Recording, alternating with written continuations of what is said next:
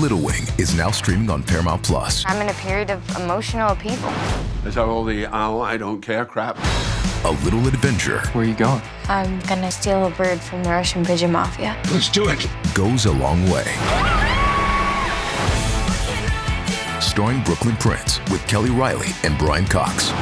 Life can hurt, but life is sweet. Little Wing, rated PG 13, may be inappropriate for children under 13. Now streaming exclusively on Paramount Plus. This episode is brought to you by Paramount Plus. Get in, loser! Mean Girls is now streaming on Paramount Plus. Join Cady Heron as she meets the plastics in Tina Fey's new twist on the modern classic. Get ready for more of the rumors, backstabbing, and jokes you loved from the original movie with some fetch surprises. Rated PG 13. Wear pink and head to ParamountPlus.com to try it free. Does Monday at the office feel like a storm? Not with Microsoft Copilot. That feeling when Copilot gets everyone up to speed instantly? It's sunny again. When Copilot simplifies complex data so your teams can act, that sun's shining on a beach. And when Copilot uncovers hidden insights, you're on that beach with your people and you find buried treasure. That's Microsoft Copilot. Learn more at Microsoft.com/slash AI for all.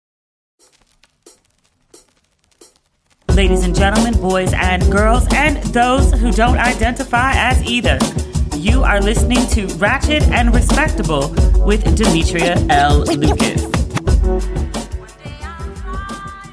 I guess I'm supposed to be watching the royal funeral because the world is supposed to care.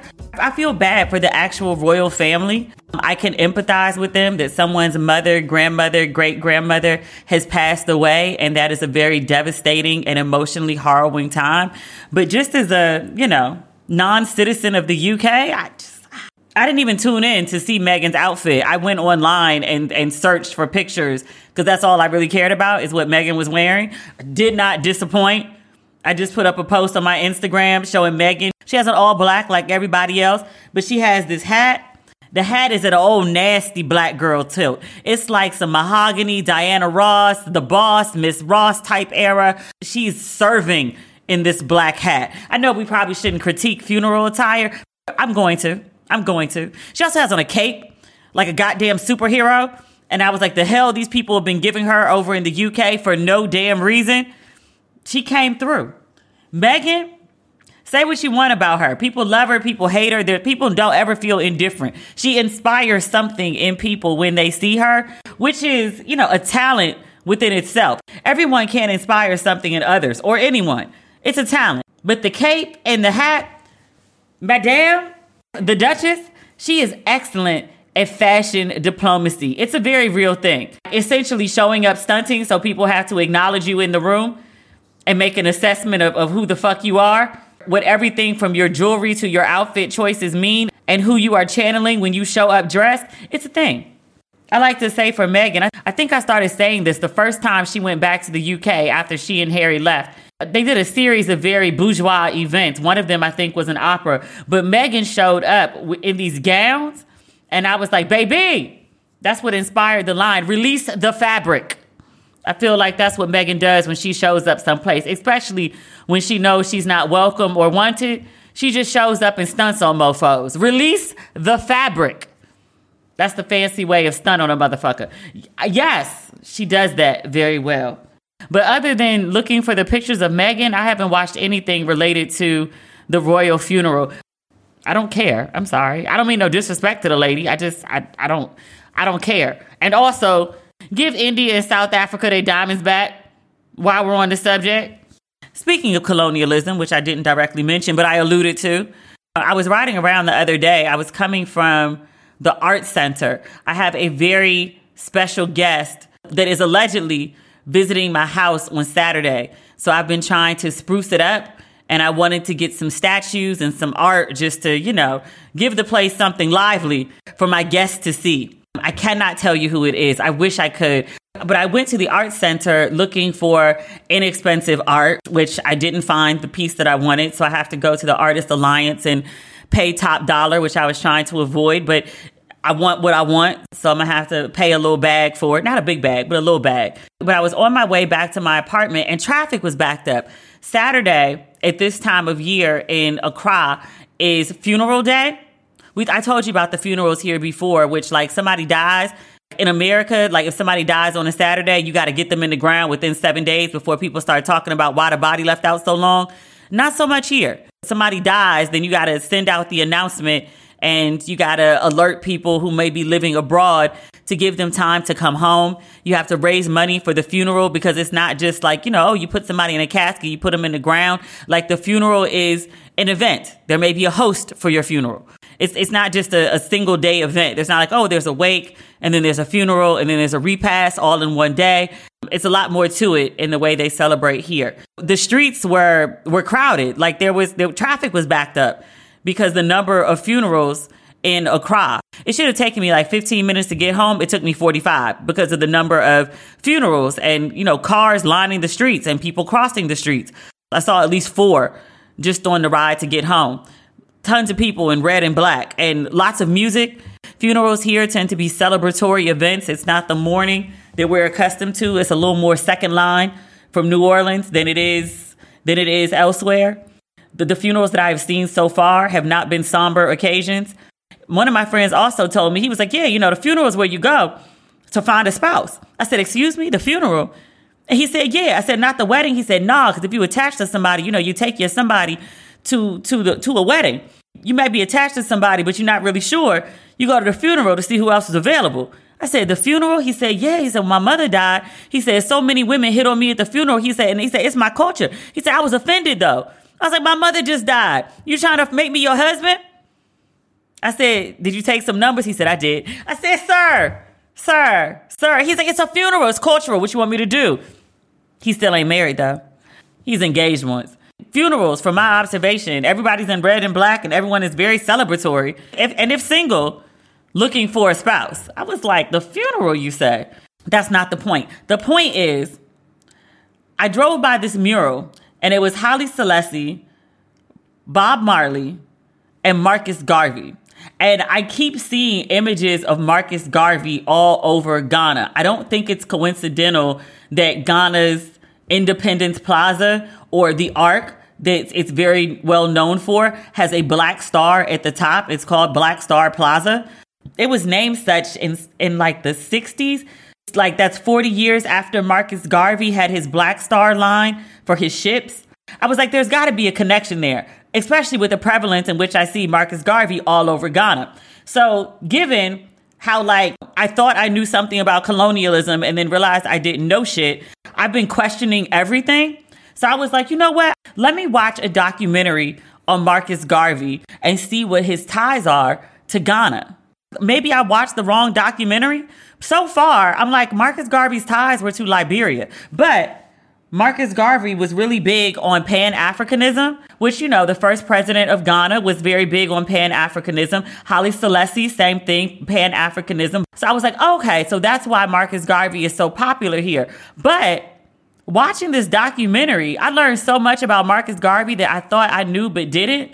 My understanding of Marcus Garvey was yes, Pan Africanism was yes, back to Africa. And yes, I knew about the ships. I thought Marcus Garvey had the Black Star line of ships and he got a bunch of black people in America to get on the ships and took them back to Africa. You know, Marcus Garvey never made it to Africa. Tried, but never made it. And his destination in Africa wasn't Ghana, but it was to go to Liberia. I was like, why does Ghana love Marcus Garvey so much again? Because he wasn't trying to come here. He was trying to go like two doors down. But I guess West Africa, it's all like on the same coast, maybe. I don't know. Also, I knew Marcus Garvey got deported. I didn't know it was because of mail fraud. J. Edgar Hoover, the same J. Edgar Hoover who went after Martin Luther King, also went after Marcus Garvey. And I had to check the dates. I was like, how long was this mofo working at the FBI? Forever. I have no idea what the name of the documentary is. I just pulled a documentary up on YouTube. It looks like something from the 80s based on the clothing and the hairstyles of the historians. It was two hours and 20 minutes. It was very fascinating. But I watched like the documentary and the whole time I was watching and thinking about like how Marcus Garvey becomes Marcus Garvey. He starts his organization in Jamaica and it really doesn't take hold there, mostly because of his personality, according to the documentary, and some sketchy accounting. So then he moves to Harlem and he tries to start all over again, but he's not a very eloquent speaker. The first time he literally falls on his face, he falls off the stage. But then he starts following this white evangelical pastor that was really big at the time. And he adopts his way of preaching as his way of speaking. And then he adds in the pageantry of, you know, like the military uniforms and such like that. Like he gives Black Pride ceremony is not the right word, ritual. But so the whole time I'm watching this documentary, I was like, this looks so suspiciously like the Nation of Islam. I was like, I don't think you get a Nation of Islam without Marcus Garvey. And I'm not even thinking about the message of it. I'm thinking about the marketing of it because message is one thing, marketing is another. You don't get the message out without the marketing. So the end of the Marcus Garvey documentary, it goes through, you know, his deportation, his return to Jamaica. Um, he tried several businesses there. They all failed basically, and he dies in ruin. The last part of the documentary is talking about the influence. They start talking about this family called the Littles who moved to Lansing, Michigan. The Littles were very devoted Garveyites, like many black people. Like Marcus Garvey raised a ton of money just marketing to black people. Even folks were just sending like five cents out of their paycheck, which five cents went a lot further then than it does now. But he racked up like hundreds of thousands of dollars to buy like, you know, a small fleet of ships with black folks' money. That said, the Littles in Lansing, they have a bunch of kids. One of them is named Malcolm. And I was like, oh, I wasn't that far off with the Nation of Islam thing. So I mentioned this on like my Facebook page, and one of my friends was like, "Yeah, there's like the Garveyites, and then there was like Father Divine," and I was like, "Who?" So now I'm going down the rabbit hole on Father Divine because I have no idea who that is. I've never heard of Father Divine, but he was like, "Yeah, I wrote my thesis on like Marcus Garvey and, and Father Divine. They were contemporaries, and they like clashed." And I was like, "What?" You know who else clashed with Marcus Garvey? W.E.B. Du Bois. He took that talented tenth like bougie shit to a whole nother level like I think sometimes people don't realize like the um the respectability or classism of W.E.B. Du Bois. Like I mean, they hear the talented tenth, and I don't think they fully realize like how um how elitist and and separatist he was with that. He had some good ideas, but the man was like elitist as fuck. One of Garvey's biggest detractors was W.E.B. Du Bois, who thought he was like a, a buffoon and was like, basically, get out of here with that back to Africa shit. I'm paraphrasing, but essentially that's what it boiled down to. But one of the reasons the FBI, J. Edgar Hoover, felt so comfortable going after Marcus Garvey was because respected black leaders like W.E.B. Du Bois and um, A. Philip Randolph, but they were very outspoken against Marcus Garvey. One of the reasons why the FBI felt comfortable going after him because they were like he doesn't even have the the faith of other black leaders. So, you know, he's an easy target. So, mail fraud is what they got him for. I mean, he, he had his own fuck ups, like to be clear. But mail fraud is essentially what he got taken down for. He was sentenced to five years in prison for mail fraud, but he had bad health and they didn't want him to die in prison and look like a martyr and look like, and look like the US government killed him. So they let him out of jail early and sent him back to Jamaica and banned him from coming back to the US. Fascinating shit. It debunks everything that I thought I knew about Marcus Garvey. Like I had the basics. Like I got the Black Star, I got the ships, I got the back to Africa, like I said earlier. But I really thought that he like had gone back to Africa at some point. Like I know he didn't stay there, but I thought he at least went there. But I was like, he had this whole movement about going back to Africa and had literally, literally never been to Africa. It was all theoretical about what Africa was or could be and he wanted to take black folks back there. And I was like, you know, I've been here so I could testify. Like, it's cool. Come, it's fine. Like, this move is the fifth time I've been to Ghana, but the sixth, seventh, eighth, ninth time I've come to the continent. South Africa twice, Kenya, Morocco, four times before I moved here. So nine. So I could testify that, you know, like everything's fine. Like, you can pack up your shit and come. I would rather somebody who had been tell me, like, okay, let's go, as opposed to somebody who ain't never been. You ever been on a trip with some? Actually, I'm not even go down that road because it's going to come across as shady. I'm just going to skip that. Next topic. so much going on in the world. There is good black news. Yara Shahidi is going to be playing Tinkerbell. And then H.E.R., she's supposed to be performing at Global Citizen. I heard she's not going to make it. But H.E.R. is going to star in the live action version of Beauty and the Beast. It's supposed to air on ABC. But H.E.R. is going to be Belle. So the beauty, her. Black girl, her. Tinkerbell, black, Yara. I don't know what they over there drinking at Disney. Who high up at Disney has been watching like a bunch of CB4 and reading like the Black Panther 10 point plan? I'm not mad at it. I'm not mad at it at all. Like Disney had princesses for a good 70 years before they made a black one. I'm not mad. I just want to know the backstory on how all of a sudden everybody's black. Again, not upset, applauding, happy about it want to see all the black princesses and black fairies. Like you can make everybody black. I'm totally fine with it. I just want to know the backstory on how it happened. Cause like all of a sudden, everybody's black.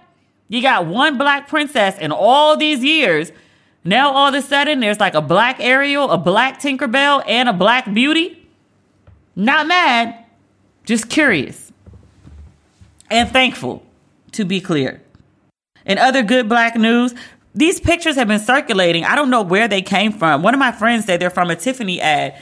They're of the darling known as Zaya Wade. Dwyane Wade's daughter, she's gorgeous. I don't know where these pictures came from. They're just all over my timeline and I can't figure out like the original source. She's giving delicate brown beauty, like the face of an angel. The same way I talked about Halle Bailey looking like the little face of an angel in the Little Mermaid trailer. Zaya is gorgeous. Absolutely. I think for the last couple years, she's been in like a little awkward phase where she's trying to figure out what her look is, which is very age appropriate. Like we all went through it, self included, but she settled on her, her look. She just, she's so pretty. I am so thankful for the example that Dwyane Wade and Gabrielle Union have set in their support of their trans kid because we hear so many horror stories about trans people in general, but teens especially. Teenage hormones and all that angst are just a bad combination without having to navigate a trans experience. Zaya Wade is turning out to be an amazing example of what's possible when you just love and support your kid. And I'm making all these um, assumptions, really. Let me be clear about what I'm doing. Assumptions based on pictures. But you know, they say pictures are worth a thousand words. But Zaya looks like she's flourishing. She looks she looks peaceful. She looks happy. She looks loved. She looks comfortable. She looks like she's accepted herself. And I think especially as a teenager, you know, acceptance is hard to come by, but it's so much easier when the people around you are accepting of who you are. So kudos to D Wade and Gabby. Zaya is flourishing. Um, I wish every trans kid had that experience of just being accepted, loved, supported, all that. If you haven't seen the pictures of Zaya, I'll post them along with the um, with the announcement of this of this episode of Ratchet and Respectable. Hey, it's Kaley Cuoco for Priceline. Ready to go to your happy place for a happy price? Well, why didn't you say so? Just download the Priceline app right now and save up to 60% on hotels. So, whether it's Cousin Kevin's Kazoo concert in Kansas City, go Kevin, or Becky's Bachelorette Bash in Bermuda, you never have to miss a trip ever again. So, download the Priceline app today. Your savings are waiting. Go to your happy place for a happy price. Go to your happy price, Priceline. For the ones who work hard to ensure their crew can always go the extra mile, and the ones who get in early so everyone can go home on time, there's Grainger, offering professional grade supplies backed by product experts so you can quickly and easily find what you need. Plus, you can count on access to a committed team ready to go the extra mile for you. Call, clickgrainger.com, or just stop by.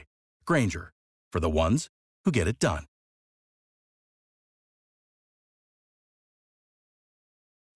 So much good black news this week. Did you see Sheryl Lee Ralph has been receiving flowers? Sheryl Lee Ralph and this Emmy win is the gift that keeps on giving. Celebrating Sheryl Lee Ralph is its own video genre on social media right now. And her kids are so damn supportive. I didn't mention them in a previous episode. There was a video when Sheryl Lee Ralph was winning the actual Emmy when her name was called, her children weren't sitting at the table with her. They were up really like in the rafters. It was only the actors, probably the producers and network execs that were sitting at the actual table with Sheryl Lee Ralph. But her children were there. They were up in the stands. And when she won, they lost their goddamn minds. Like they were screaming and yelling like they had won a goddamn Emmy. And I was like, if your mom wins one, it's one for the family. Like the whole family just won an Emmy. But they were screaming and yelling and going crazy. And I was like, yo, I don't have kids, right? If I had kids and I got a big award and my kids didn't go crazy like that, I was like, you know what? They need to be disowned cut off the inheritance. They're not worthy. Her kids are like the best. I love Sheryl Lee Ralph's kids as much as I love her. Like they they are so excited about their mother and I was like this is the way it should be. But people have been sending flowers to Sheryl Lee Ralph and I told you I get like secondhand joy. So I've just been over the moon watching Sheryl Lee Ralph be overwhelmed with joy of people who are celebrating her. I was like it's long overdue.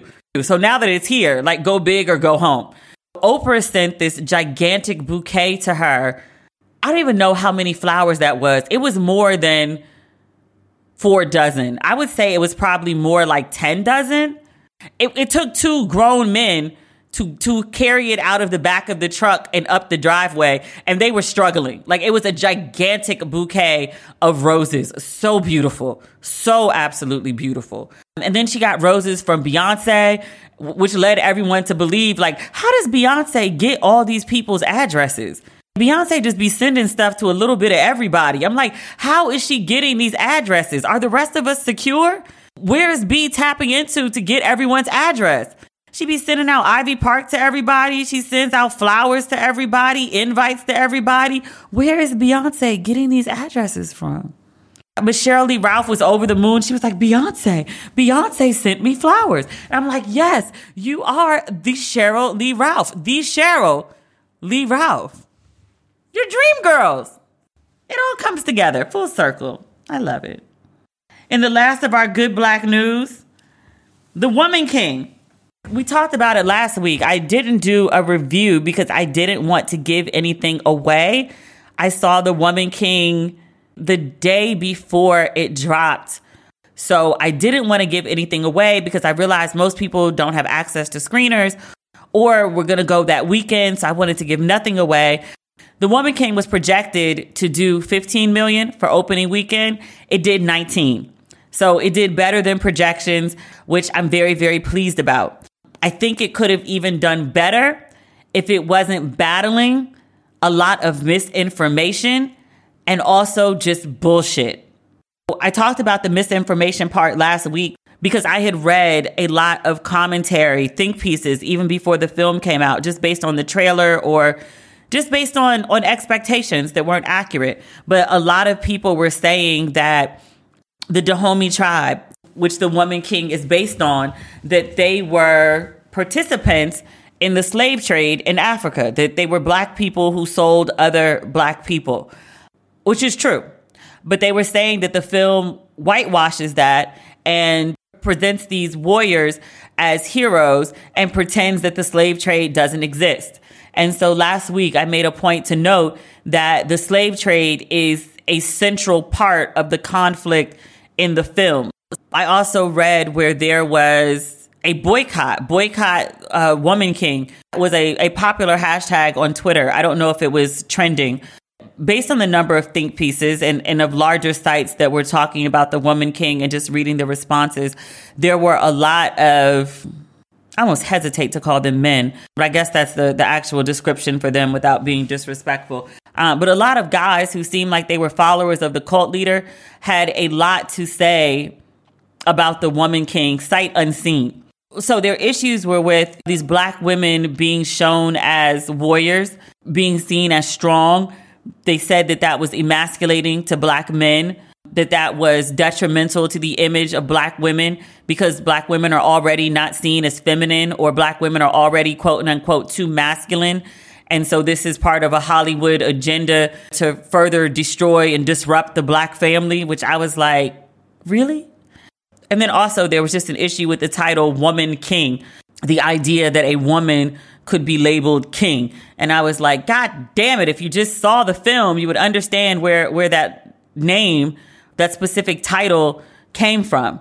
And without giving anything from the film away, if you haven't seen it, essentially it just means that she's equal to the king. It doesn't mean that she she replaces the king, that she's more powerful than the king, that the king is is lesser than. The woman king is really just a title that says that a particular woman is is equal to the king, which you know, to me sounds ideal, the the idea of equality. But you know, the followers of the cult leader are not interested in equality. They're interested in subservience, essentially. They, they think that there is um, a particular role for women, and that role is beneath a man, that, she's, that she submits to a man's leadership. Which, the funny thing about this film, I shouldn't say the funny thing, maybe the ironic thing, is about what they're, you know, boo hooing and belly aching about this film and, and men's roles or, or lack of leadership or emasculation. I'm like, for all of these very strong women that are defending this kingdom, they're all doing such in service to the king. John Boyega is the king in the film, and he's a good king, more or less. He's not perfect. He has his flaws, but he does strive to be like genuinely a good king. But all of the all of the the soldiers, all of the women, including Viola Davis, are all in service to the king. So the idea that it's a film about emasculation and it, it emasculates men and men can't lead, there is a clear king in the film that is leading everyone, including these badass, strong, ferocious, dangerous soldiers that happen to be women. Can folks actually watch it?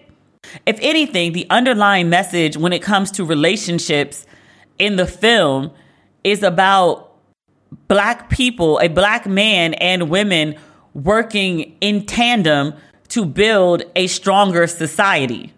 It's not about women being in submission. It's not about the king being in, in leadership and some do as I say. He actually respects his women warriors and he actually respects the mind of his general.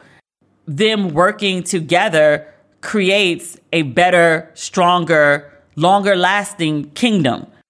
These crazed men and their pick me, I don't know, subservience, they came up with this message about what this film is and encouraged people to boycott it based on that message. And it's not even what the film's about. I think that's the part that got me. It's like, you know, like the color purple, like I remember vaguely because I was really young when the color purple came out and there were so many black men who were up in arms about the color purple. I remember this particular episode of Oprah where everyone in the audience got up to shoop shoop. And there was this man in the audience who refused to shoop because he said that the color purple was a terrible representation of black men. And I was like, well, you know, I didn't get it at the time. But, you know, the color purple, admittedly, is not the best representation of men. But I also think when you get a bunch of black women together and you start talking about their experiences with men, it's a real mixed bag. It's going to be a lot of negative stories. It's just, it's the nature of how men treat women. Not necessarily black men on black women, but men treat women. When women get together and talk about men, it's often not a positive picture. It's like black people getting together to talk about white folks. Like, are all of them bad? No. Are the stories that are about to be told good? No.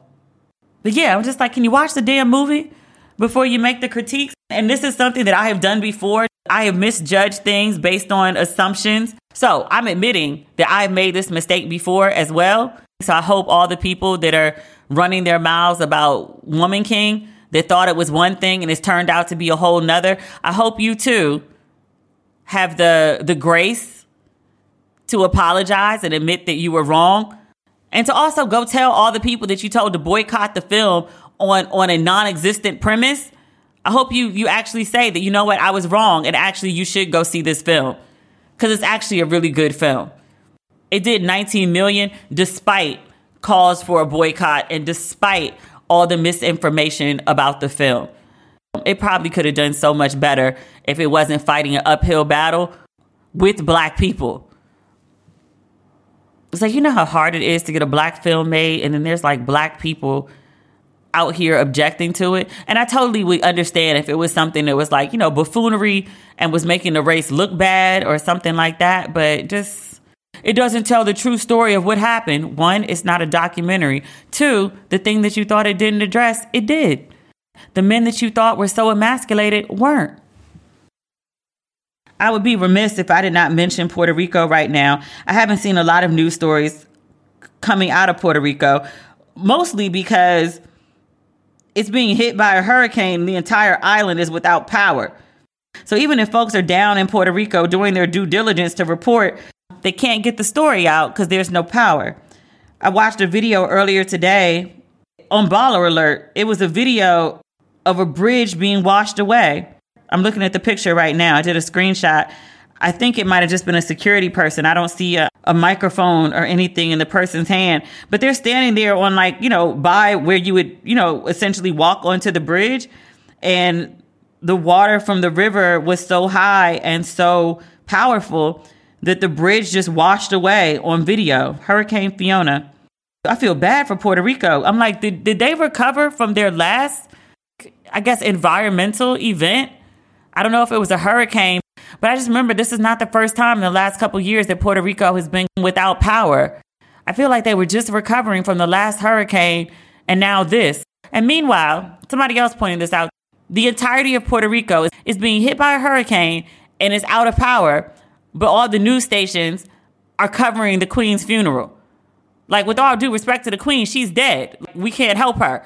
Puerto Rico, those people are alive for now and they will stay that way if they get aid and help. The commentary I was reading, it was like, I need to remind people that Puerto Rico is a part of the United States. Like, we don't think of it as such, but Puerto Rico is, is, is, is a U.S. territory. They count. They're part of us. Help Puerto Rico. Y'all covering the Queen while a part of the U.S. is without power. That's, that's not okay. I've been watching, I have it written down as Game of Thrones. It's technically House of the Dragon. But when I'm not referring to it as Game of Thrones, I just call it House of Dragons. HBO got to stop with this shit where they keep trying to like rename stuff that we're familiar with and they want to like rename it as something else entirely different. Sex in the City, they wanted to like bring the characters back and call it and just like that. Nobody's calling it and just like that. We're going to call it like the new Sex in the City. The same way with House of the Dragon. Like at best, you're going to get House of Dragons from me. But really, I just call it like the new GOT, but the prequel. I'm, I'm just now finally getting over how Game of Thrones ended.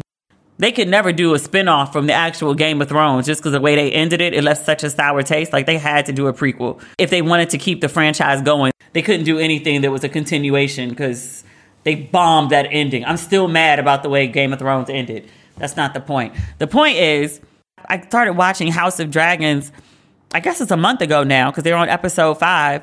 Baby, baby, this show is good. It's really good. It took me a while to get into it. All the characters in House of Dragons seemed like initially off brand versions of characters we, we knew or liked or hated. Take your pick from Game of Thrones. So it took me a minute to get into it. But episode five, like, oh, oh, okay, the story is rolling now. There's plenty of dragons, not as many as you would think for a show like, you know, with dragons in the title, but they show up often enough. You don't really forget that they're there. But I was like, this is a soap opera for your ass. Like, these people got problems on problems on problems. Somebody in my timeline commented the other day about the, the royal family, and they were like, How do you have all this money and all this power and still have all these problems? Like, write new laws to get rid of your problems. Like, what the fuck?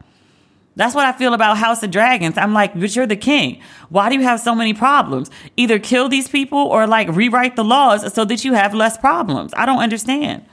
So many problems, but I don't want to give anything away. But if you're not watching House of Dragons, you should be. It's a really good show. And a bunch of people about to die. Like, there's no way you can live through this. I've also been watching Handmaid's Tale.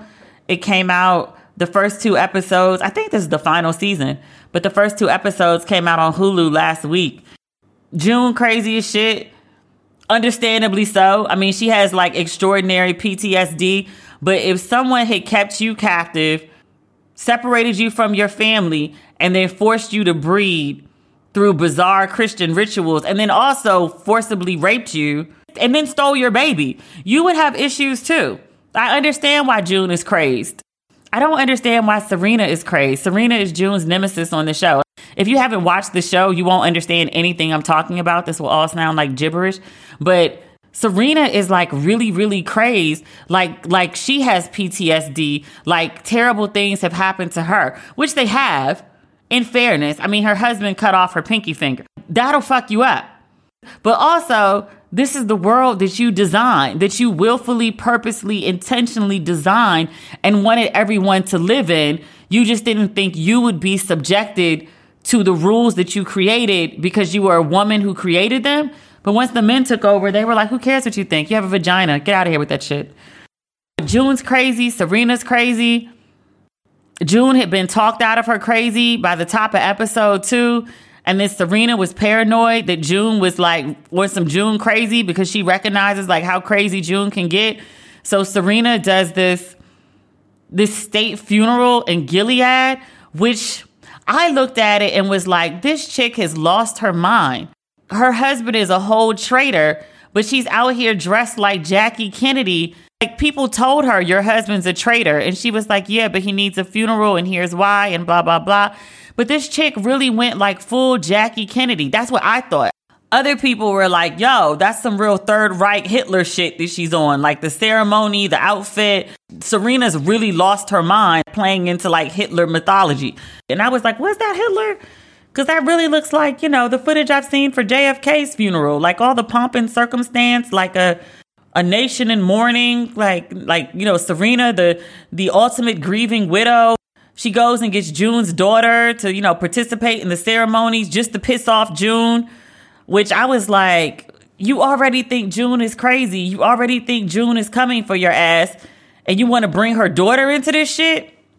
The funny part is June was trying to like leave it alone, like you know build a new life in Canada I'm over Serena. I'm not going to go after her. Her husband and her bestie had finally gotten into her head and been like, you know, bring it down to a 10. Like, you know, focus on the beautiful life you have here. Nobody thought to get her therapy, though, which she desperately needs, but that's neither here nor there.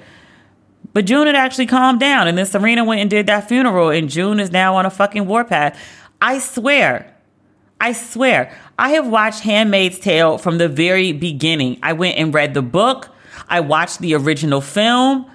I have very much invested in this show. The same way I did with Game of Thrones. Like I went back for Game of Thrones and started reading like the books. Like I got really into Game of Thrones. If Handmaid's Tale blows this final season the way Game of Thrones did their final season, I will be pissed. I will be so absolutely pissed. If Serena does not get some sort of worthy killing in the way that her husband did, I will be pissed. Because Game of Thrones, crazy ass Cersei, who tortured everybody for all those years, she died. I want to say like some bricks fell on her ass. And I was like, no, no, no, no, no. She needed to be tortured. She needed to be drawn and quartered. She needed to be burnt up by dragons. She needed a satisfactory tortured death. If Serena gets anything less than full torture, I mean, I want a whole 30 minutes of Serena being tortured for her shit that she has imposed on an entire nation of people. She deserves it. If that sounds evil, it is, but she deserves it. I'll be so disappointed if they don't give Serena her comeuppance at the end. Please, writers, please, please don't fail us on this one.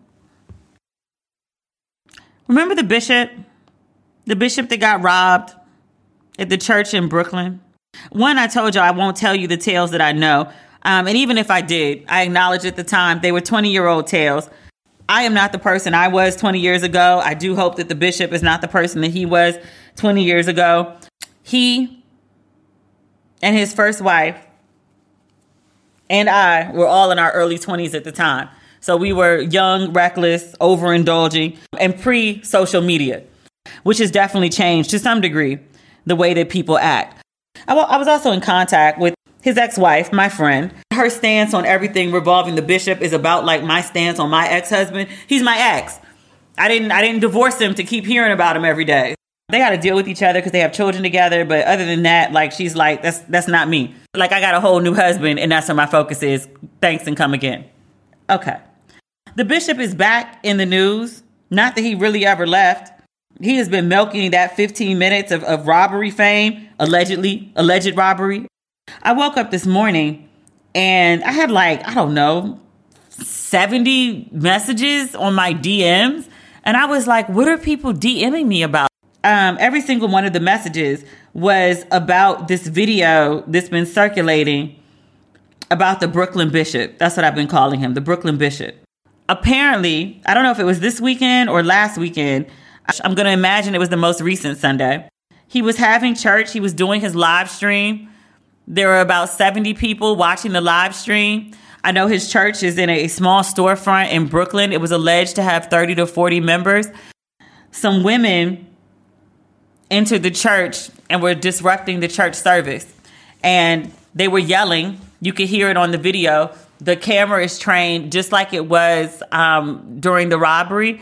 You can't see the congregation or anywhere else in the church. Just the bishop on I guess stage is probably a better word for it. For it, he just has a stage and like a speaker stand. But there are women in the background, and he's and they're making noise, and the bishop is addressing them. And as the women get louder, I, you can't hear what they're saying because the bishop starts speaking in what sounds like tongues, like he's just making a series of of loud, indecipherable noises. Um, I was raised in the church. My understanding of speaking in tongues, like when it's really like biblical from God, there will somebody will speak in tongues, but it only counts if there's an interpreter. Like God won't have you speak in tongues if there's no one there to interpret the word of God. I don't remember what Bible verse that is, but that's how the Baptist church I was raised in, how I was taught that speaking in tongues occurs. I've never seen anybody speak in tongues in front of me, but the bishop starts speaking in tongues. It sounds like he's just trying to make noise to silence the women. And again, I have no idea what they were saying, what their what their protest was. Um, but he's telling security to take the women, to remove the women from the church. And the women, at least one of them, make their way to the front of the congregation. And this is all on video. The bishop approaches one of the women and he grabs her by the back of the neck. It's very violent. With his hand still on the back of her neck, he pushes her someplace off camera. He he says, I'm not going to editorialize on this. I'm just going to tell you the facts, but he says that the woman was approaching his family and he he says that you know that the robbers came in the church and they stuck a gun in his daughter's face, his 8-month-old daughter, and he said this woman was approaching his family and that's why he grabbed her by the back of the neck. And he said any reverend would, any bishop would, any man would protect his family. He got one job, and that's it. So many people sent me this video. I watched it on several different sites. I read the comments to see what people were feeling. Overwhelmingly, people are like, What kind of man of God does that? What kind of man strikes a woman? What kind of man puts his hands on the woman? I'm only mentioning it because it's viral right now and a lot of people are speaking about it. I would prefer to hold my commentary on it until other footage from the church comes out. I don't know that I can necessarily condemn him based off that video alone. Of course, I don't condone men laying hands on women, which is exactly what he did in that video. However, however, however, I think context does matter if what he alleges is the woman who came to the front of the church, if she was headed in the direction of his wife or in the direction of his child, I completely understand why he would react like that. Just and in my head, I'm just thinking about it like this. Somebody comes into your church and makes a disruption and they keep proceeding towards the front of the church. The woman comes to the front of the church, and again, all on video. She walks past the bishop and she's headed to someone to the right of the camera. I don't know who that is because again, the camera's only chain only trained on the bishop and his his microphone stand. So you can't see who's off camera. But the woman is bypassing him. She's not coming to confront him. She's going towards someone else. And, you know, she looks fired up in the video. Did she have the intent to be violent? Did she have the intent to just make a disruption? She was just going to, like, you know, raise some hell, make some noise, tell some tales, tell people about themselves, reveal some truths. I don't know. Um, but I don't know who was sitting right there off camera. It could have been his wife and kid. It could have been an empty chair. Because admittedly, like after the, the people, after the women were escorted out, the bishop was like, you know, he said something like, say, clap for the Lord, a round of applause for the word of God. And I was like, I ain't hear nobody clapping. And I was like, is this man sitting there by himself? Are there other people in there? Because I ain't hear no one clapping. I was like, does this man have a congregation? Is there anybody in that church? I don't know. I would like to see the video from somebody else's angle. I ain't hear nobody clapping. But allegedly, his church does have members, and I can't imagine that, that all this commotion happened in a church and nobody whipped out their cell phone. Nobody. I find that very unlikely in the year of our Lord 2022. So I would like to reserve commentary until whatever congregants may have been present, if any were. I would like to reserve my commentary until that video comes out. Because if it comes out that you know that these women were like approaching his family, I could see him stopping that. I could see him laying hands on somebody, man, woman, child, to stop somebody from harming his family. I could see it. Again, I don't like to justify, you know, a man laying hands on a woman. I would like to hope if there was a man in my presence who gave a damn about me, he would stop that before somebody got to me. Now, if that man was sitting up in that room by himself with no congregants, and that lady was just just marching around the room and he laid hands on her because she blocked his camera shot.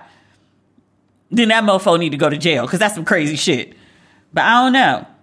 I don't know. I need to see where the lady was walking and who she was walking to if anybody before i can make a call on that. I know people won't like that perspective.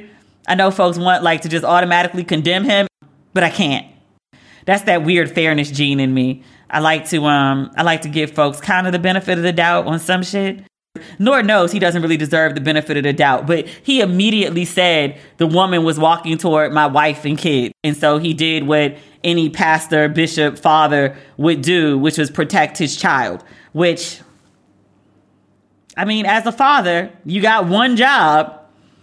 Maybe he fulfilled it in grabbing that lady by the neck. I don't know. We'll see. I'll wait for the video to come out because I know it's coming. Holy Twitter never fails to activate. I'm sure there'll be video within the next 48 hours. We can probably address this on the next episode based on the video footage. Is there anything else we need to talk about this week? The Woman King, Puerto Rico, Handmaid's Tale? No, I think we're good. I'm sure this is not everything, but this is enough. We've done good today. All right, I'll be back Friday with more. Talk soon. Bye.